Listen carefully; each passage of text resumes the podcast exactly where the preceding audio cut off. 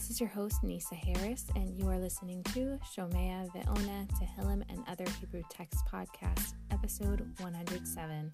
The following is a recitation of Psalm 97, aka Perek or Mizmor Tzadik Zayin. After the recitation, stay tuned to hear more about this Mizmor.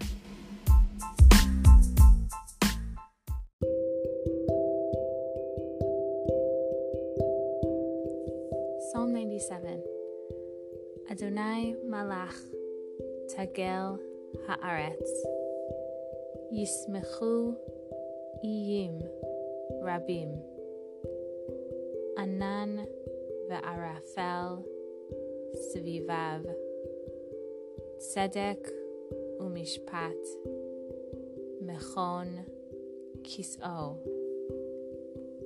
Ish Lefanav Telech Utilahet Saviv Sarav. Heiru Verakav Tevel Ra'ata. Vatachel Haaretz. Harim Kadonag Namasu. Milifnei Adonai. Milifnei Adon Kol Haaretz. Higidu Hashamayim. Tziko Vira'u Chol Ha'amim. Kevodo Yevoshu Kol Ovdei Pesach Hamit Halelim Ba'elilim Hishtachavu Lo Kol Elohim Sham'a Vatismach Zion Vatagelna Benot Yehuda Lema'an Mishpatacha Adonai. Ki Ata Adonai Elyon Al Kol Haaretz. Me'od Na'aleta Al Kol Elohim.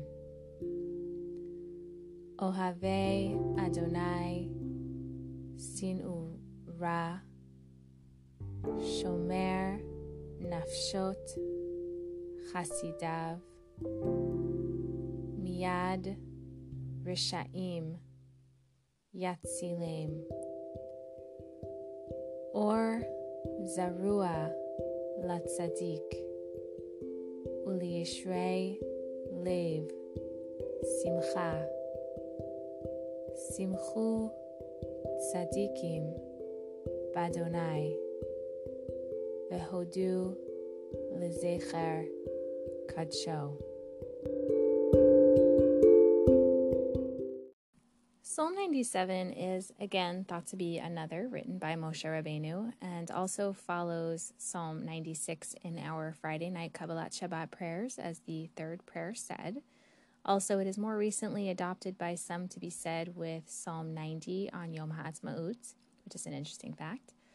The Mizmor talks about the revelation of Hashem throughout the world when he is doing justice and the natural embarrassment that comes to anyone who suddenly realizes that they have not been believing in Hashem. And the last part discusses the righteous and the straight of heart, which I will talk a little bit about further. Um, but there is this well known pasuk, Or Zarua Latzadik Uli Lev Simcha, which I won't tie in. That's in uh, pasuk 11. I won't tie into this episode, but you can email me if you would like to discuss how it could. Um, some commentaries, like Radak, hold that this psalm is referring to the Shvatim, specifically Ephraim here, but more referring to future times with Mashiach when Hashem reveals himself to everyone. Rashi and Chida hold that it's referring to when Hashem eradicates Amalek Malbim points out that it's a time where Hashem interacts with the world through nature as a general rule, where the entire world will benefit instead of through miracles aimed at a single person when people are actually doing the right thing. And there is this language of mountains or maybe volcanoes melting, and the whole world will feel fill with fear with the lightning. Uh, lots of language of dark and light. Also, the word simcha, aka happiness or rejoicing. Also, haaretz, the land, all which seem to be themes on their own, but I won't get into that in this episode. Uh, but it's just interesting to note in case you wish to learn more yourself. This seems to have been said uh, similarly in previous Psalms when um, people are coming up to visit the Holy Temple and it's directions sung by the Leviim to people standing in those groups.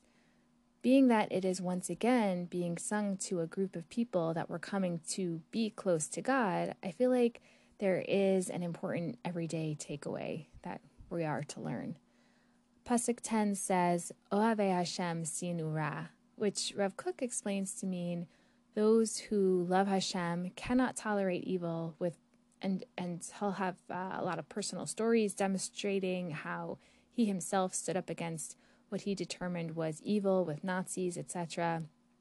I've mentioned before that I don't like the idea that we are taught to hate I can understand why people do, and I don't blame them at the same time. But ultimately, because I don't think it's for us to judge, this concept just never sits right with me.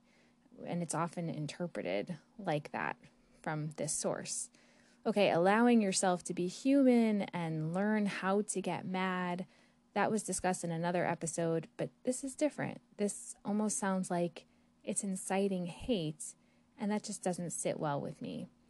I talked with my husband about it, and he looked at the psalm and realized that the whole first half is talking about how Hashem will deliver justice, which then makes Pasuk 10 not an outward directive against your fellow man, which it's often assumed to be, but rather an inward instruction aimed to better ourselves.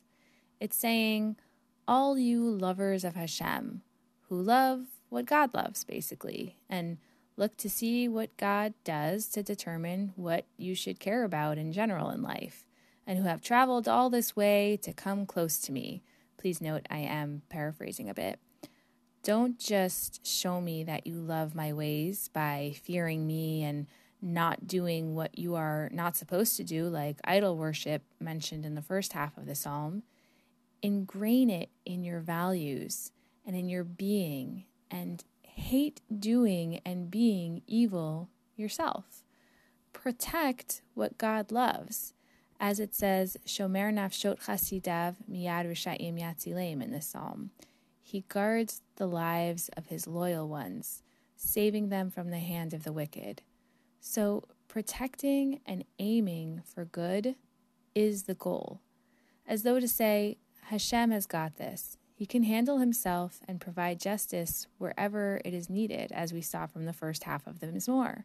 So you don't have to assume you are the judge of the evil you see and take matters into your own hands with violent reactions. I feel like we are in a day and age where people are confusing reaction with responding. I watched the movie Don't Look Up and I'll admit the social satire really hit home in terms of how we are our own worst enemies and how poorly our reactions have been throughout the past couple of years. If I can be negative for a moment, I don't blame Hashem for not wanting to help us out of this mess so fast. The one domain we have is a partnership with Him, namely our free will, we are sorely misusing no matter what you believe that COVID exists or that it doesn't, or that the vaccine is the saving grace, or that it's the worst man made killer ever invented, we have been so horrible with the way that we have been responding to each other. And listening and and I can't help feel sad about it. I don't think Ohave Hashem Sinura is a call to incite hatred and call each other out on everything we think and assume is evil about what the other person is holding and doing, etc. Yes, evil and anything that harms others should be called out regardless, but it's in order to perpetuate good, not perpetuate evil. And make sure you know who the judge of those things are, I guess. If we are all reacting instead of responding and listening and learning from each other, And this is not what lovers of God are being taught to do in this psalm. We are meant to specifically not ingrain bad into our being but rather we are meant to learn how to hate anything that could potentially cause us to become or create evil. I can appropriately say that I hate the way the world is reacting. Because I am meant to hate evil and be determined not to be a part of it and respond to it as I am here, for example, bringing awareness to it so that it can be discussed in the hopes that perhaps we can see it for the evil fuel we all have a role in adding to the fire and learn to how to start extinguishing that so we can perpetuate good instead.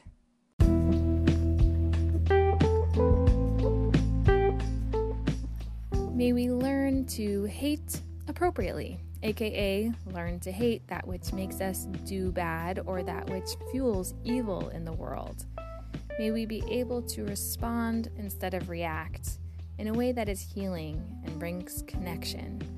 The learning and recitation for this psalm is for the merit that we as a society be forgiven for, for our shortcomings and that we learn how and are able to follow through with being and doing better.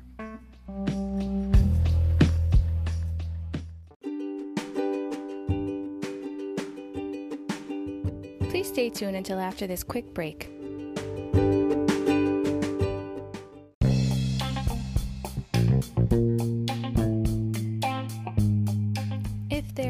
Episode that you would like to sponsor, or if you have any questions, please email me at nursenisa1, N U R S E N I S A, the number one, at gmail.com. Also, don't forget to join the Facebook group to be aware of upcoming episodes Please subscribe and share. Thank you for joining.